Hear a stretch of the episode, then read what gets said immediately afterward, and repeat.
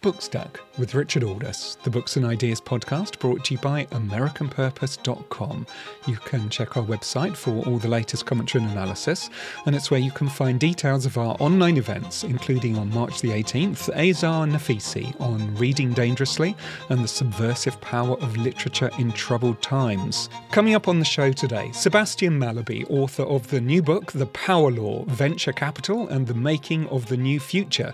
Uh, Sebastian, welcome to Bookstack. Great to be with you. So, what is the power law?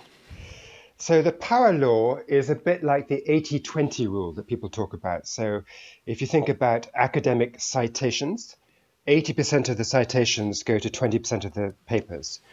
Um, if you think about um, returns in venture capital portfolios, 80% of the returns will be generated by 20% of the startups that receive an investment. It's different from stock market investing, where most investments that get done have a return that is around about the average. So if you plot them on a chart, you see a bell curve.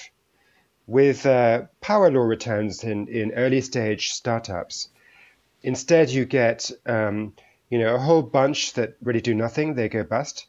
Uh, and then you get a few, a minority that just shoot up and do 10 times the money invested or more. And I think at, at some stage you quote uh, Peter Thiel, the venture capitalist, as making the point that you know very often the project that actually comes off is likely to be more than worth the rest of an entire portfolio put together.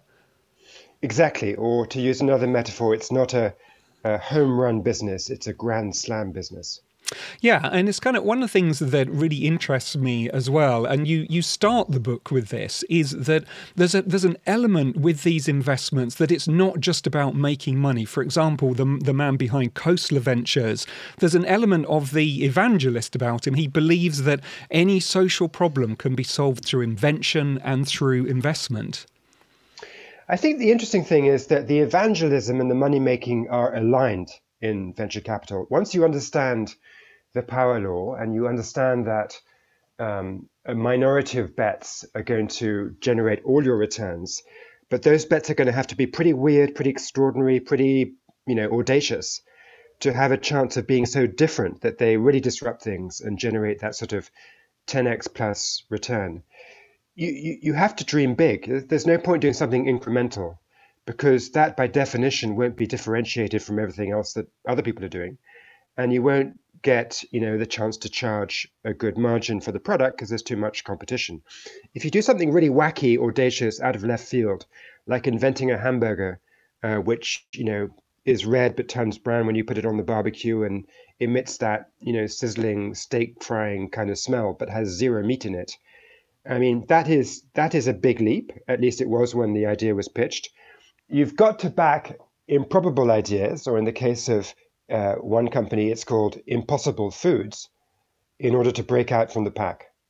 Yeah, and that I mean that that example of Patrick Brown se- seems to almost perfectly encapsulate what you're trying to put get across here in the book. It's the story that you start the book with. Uh, this character who seems to have an idea that is completely crazy, but also that belief that if you can find a vegetarian burger that tastes better than a real burger, then essentially the free market will take care of the rest. That's right. So it's the audacity of the idea that um, attracts the Silicon Valley venture capitalist. If you think about the same person, you know, Patrick Brown was a geneticist at Stanford before he started Impossible Foods. Um, if you imagine a similar person having the same idea, you know, let's say in Berlin, he would have been less likely to find a venture capitalist just around the corner, a short bike ride away, who would back the idea. But you know, in Silicon Valley, there are venture capitalists tripping over each other. And so it's a machine for manufacturing courage. When you have the idea, somebody's going to help you to do it. Yeah, it's one of the things that's really striking, actually, in the book. That a, a lot of the book is actually about networks. Um, you know, perhaps you don't have to live in Silicon Valley to be a venture capitalist, but a lot of them do. They all seem to know each other. It's a kind of a club in a way. That's right, and I think you know there's a there's a big literature about how clusters can be productive, whether that's a financial cluster in New York or a, a, movie cluster in Hollywood uh, or a tech cluster in, in Silicon Valley. And the reason why these clusters are productive is that people bump into each other, they exchange ideas, they can join each other's projects very easily because they're geographically uh, contiguous. Uh, you know, the joke goes that in Silicon Valley you can change jobs without changing your parking lot because you know the other startup you want to join is in the same building, um, and and that circulation of ideas and people and capital is what generates all these multiple experiments on inventing the future. Uh, and I think that's why Silicon Valley has been so productive. And uh, you know that that idea of networks and, and and working like that seems to go right back to Arthur Rock, one of the earliest venture capitalists that you talk about in the book. Yes, I mean his tactic was to get to know um, a group of technologists who initially founded um, Fairchild Semiconductor, sort of the grandfather of all the semiconductor business in Silicon Valley. But then they spun off and went on to found other things, for example, Intel. Um, and he followed the path of those technologists that he backed for, you know, a couple of decades, and that got him, you know, the kind of knock-on network effects meant that he could back other companies. Another example more recently would be the PayPal mafia. So, you know, a group of driven and clever people do the company PayPal um, in the early 2000s. Uh, and then they go on to found other companies such as LinkedIn uh, or Yelp uh, and, and, so forth. And so um, these networks are pervasive in Silicon Valley, and the people who really make the ideas circulate, who are financially incentivized to do so, are the venture capitalists because they're always looking for the next deal to meet the next entrepreneur, to, to meet the next three engineers who might be hired by the entrepreneur that they backed last week. Um, so they circulate. And you know, one of the one of the lessons that uh, that you take away is not to be put off by appearances. I, I suppose that was something that came across in the uh, the film, The Social Network. But essentially, these venture capitalists have to trust their instincts. You have one venture capitalist writing a check for Google before Google even has a bank account to put that check into. Yeah, right, exactly. Uh, you know, uh, he, he, this is Andy Bechtolsheim, who was a sort of storied engineer, founder of Sun Microsystems back in the 1980s, and then had done other companies. And when he met the uh, two Google founders, uh, Larry and Sergey, he was so taken by the search engine, um, which that he just you know ran to his Porsche, got his checkbook, came back, wrote the check, and they said, "But we don't have a company yet." And he said, "No problem. When you have a company, stick the check in there." Um, and so there's this sort of impulsive thing, which sounds crazy, but at the same time, again, if it's all about grand slam power law, outsized returns, you sort of have to be willing to take a big risk um, to to have a chance of capturing those things. And at the same time, if you lose, you're only losing, as they say, one times your money. If you win, you could make 50 times your money. If you lose, it's only one time. So it's asymmetric and that encourages you to write the check even before the company is founded.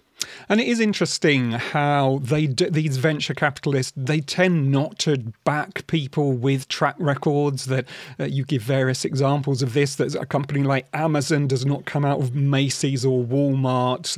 Uh, that disruptors tend to be really smart people who come almost from nowhere. They're completely outside of the current system again, it comes back to the power law. If you're going to rethink all the assumptions um, in a particular industry from the ground up, like Elon Musk has done with um, electric cars, it, it probably is the case that you're not going to come from inside the system because you've kind of bought into all those ways of doing things. And the radical change, the radical disruption, is more likely to come from a clever person who starts with a blank slate from outside.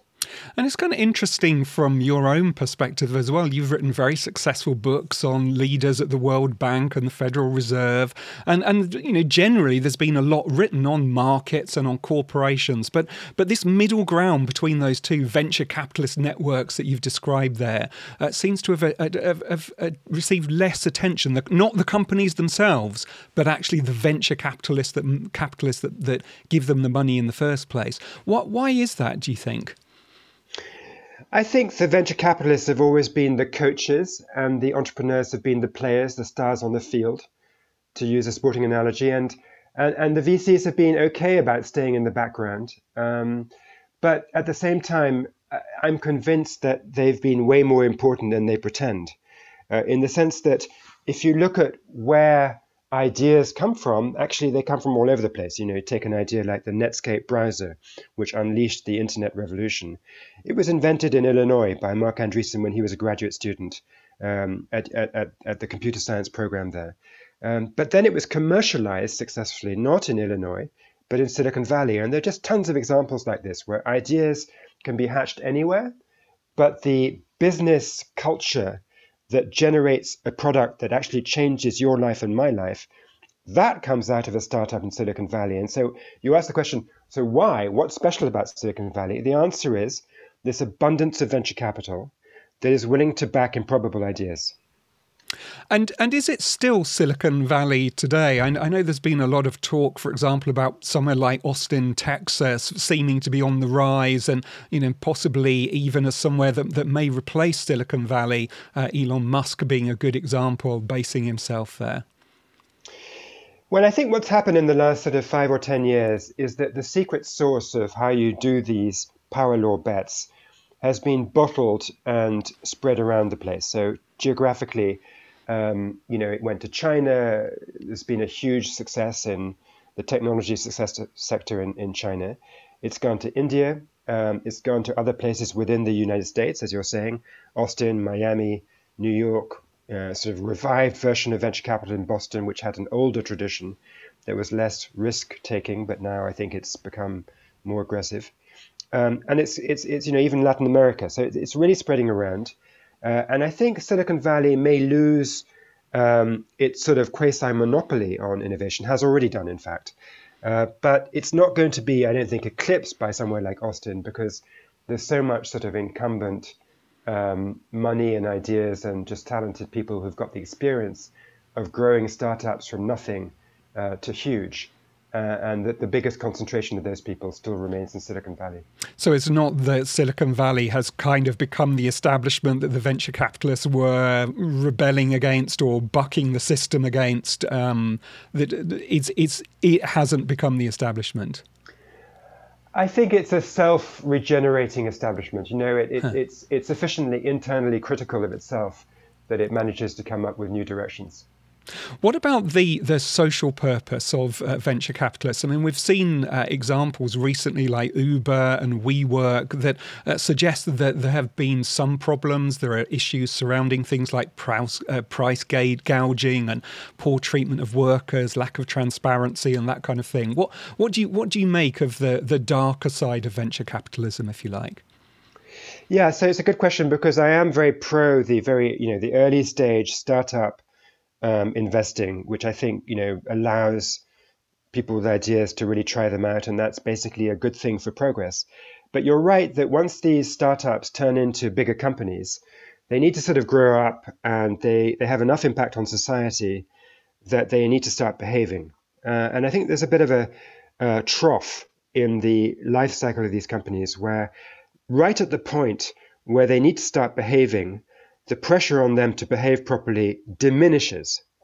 And that's because as the entrepreneur, you know, um, becomes successful and has built a company that's worth several billion dollars, naturally he or she, normally he, uh, becomes more arrogant and less inclined to take advice from other people and starts misbehaving in some cases, not all, but in some cases.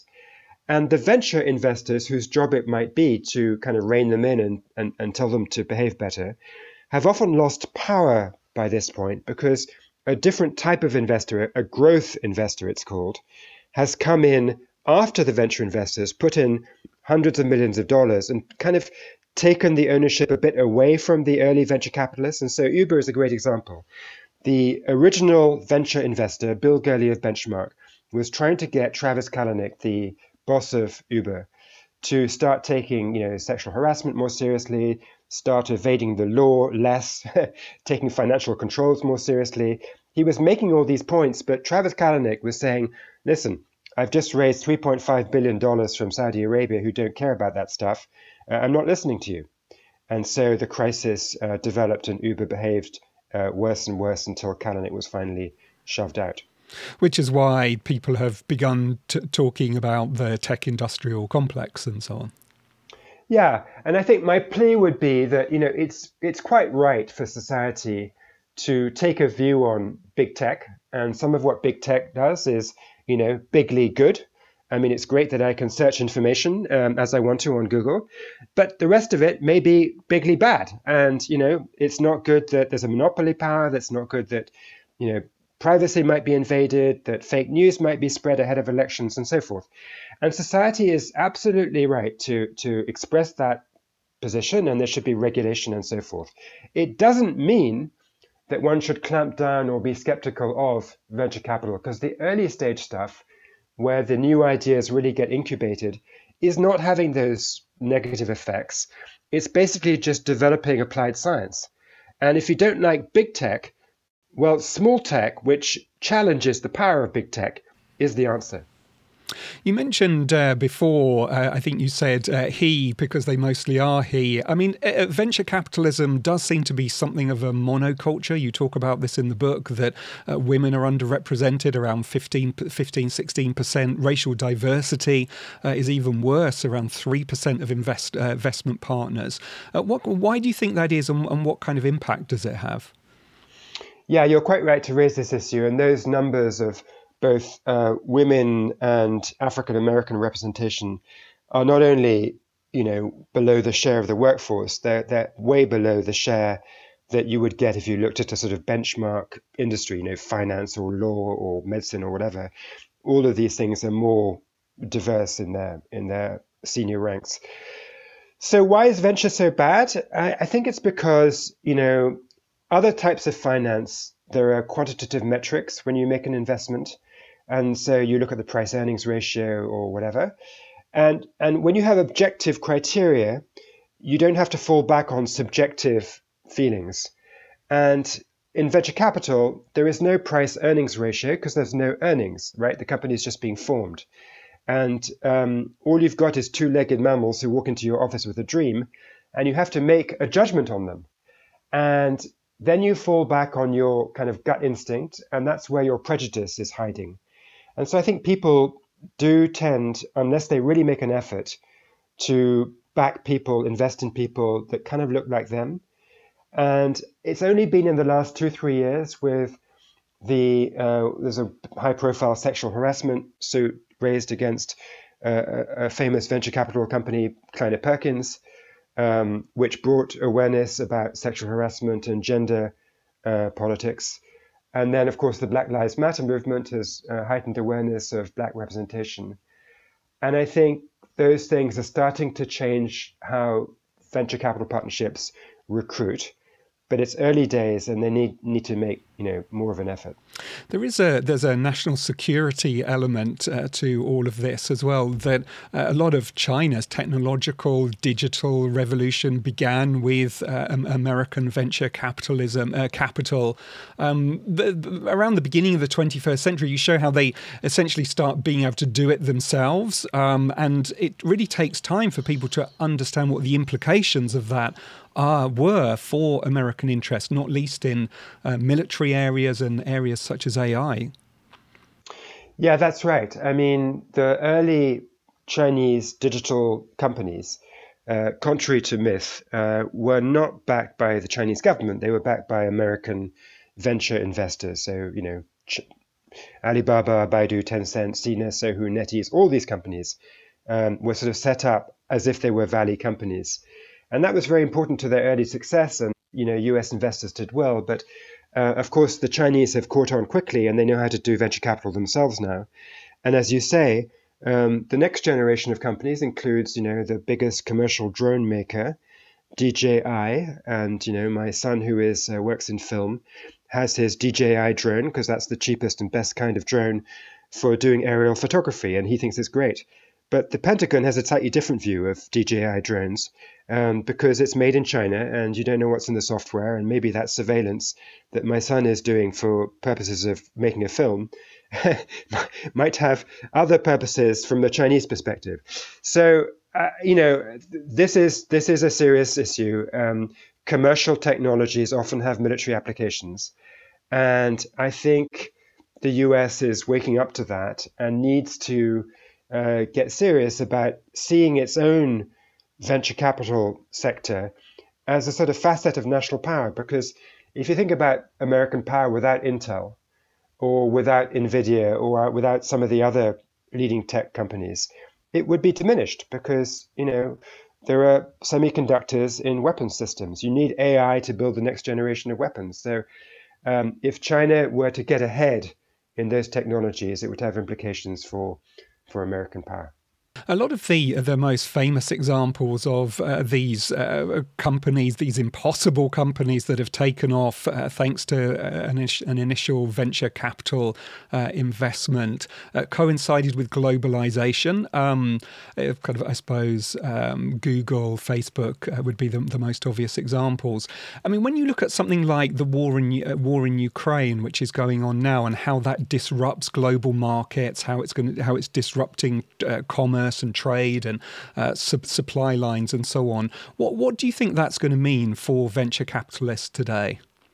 Well, I think markets generally are going to be more segmented. You know, it's going to be less attractive for business to move goods across borders um, where there's a choice because you never know when those borders might be closed down, either for geopolitical reasons or maybe because there's another pandemic. Um, you know, a bunch of things have taught that if you can keep your supply chain closer to home, you know, that's an advantage. So you see that particularly in areas of, of tech like semiconductors, where the Chinese are now desperate to develop their own indigenous semiconductor um, business so that they don't rely on American imports of um, of clever chips. And you know they're struggling a bit with that. For the moment, chip design is partly uh, dominated by the US, partly there's some in Europe. Um, the machines that engrave the chips are made, the, the leading company in the world is in Holland. Um, uh, the actual chip making, um, the leading country in the world is Taiwan. Um, and China is sort of not really at the forefront of all that. And, and that it's that kind of strategic uh, input, um, which is sort of like the new oil. Uh, all countries want to be uh, self-sufficient. I don't think it matters so much for consumer tech because if you're building, you know, some company like, you know, Google or um, Facebook or Apple or whatever, um, some of those markets have been more nationally segmented anyway because of language barriers and what have you. Um, and I think that's less less existential. I think it's really with semiconductors and and maybe router gear, sort of the the intelligent hardware is where it really bites. And I wonder if, if in some cases, with a with a crisis, whether venture capitalism is exactly what we need, because uh, it is uh, by its nature disruptive. And so, I mean, if we, we think of the, the obvious example during the pandemic, Moderna, uh, one of those moonshot vaccines, uh, was a Harvard spin-off that had provided that uh, that had had benefited from uh, a venture venture capitalist investment. Yeah, that's right. I mean, Moderna was a, a, great illustration of the power of venture capital. Another one was that, you know, the, the kind of surprise success story in vaccine procurement and deployment was Britain. Um, you know, a, a medium sized country that's not always brilliantly run. but uh, the government cleverly uh, chose a venture capitalist to run the procurement efforts of vaccines for the, the government. And because this venture capitalist, um, Kate Bingham, was you know extremely good at working with industry and knew how to partner with industry in a way that they would find attractive.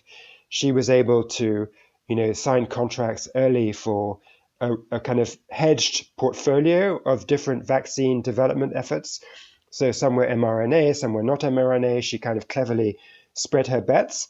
And then she sort of said things like, well, I know you're going to have to go through clinical trials we will, you know, create a database of people that you can do the trial with. Um, so we'll be your partner in rolling this out faster. So she did various clever things to make um, Britain an attractive place to sign a contract with, and that's why Britain had, maybe barring Israel, the earliest and most efficient vaccine rollout in the world. So, the book is The Power Law Venture Capital and the Making of the New Future. It's written by my guest, Sebastian Mallaby, and published by Penguin Press. Uh, but for now, Sebastian, congratulations again, and thanks for joining us on Bookstack. Fun talking with you. Thank you. So that's it from us this week. Don't forget to check our website, AmericanPurpose.com, and to leave us a review on your podcast app. The show is produced by Damir Marusic. Do join us again next week. But for now, this is me, Richard Aldous, saying thanks for listening.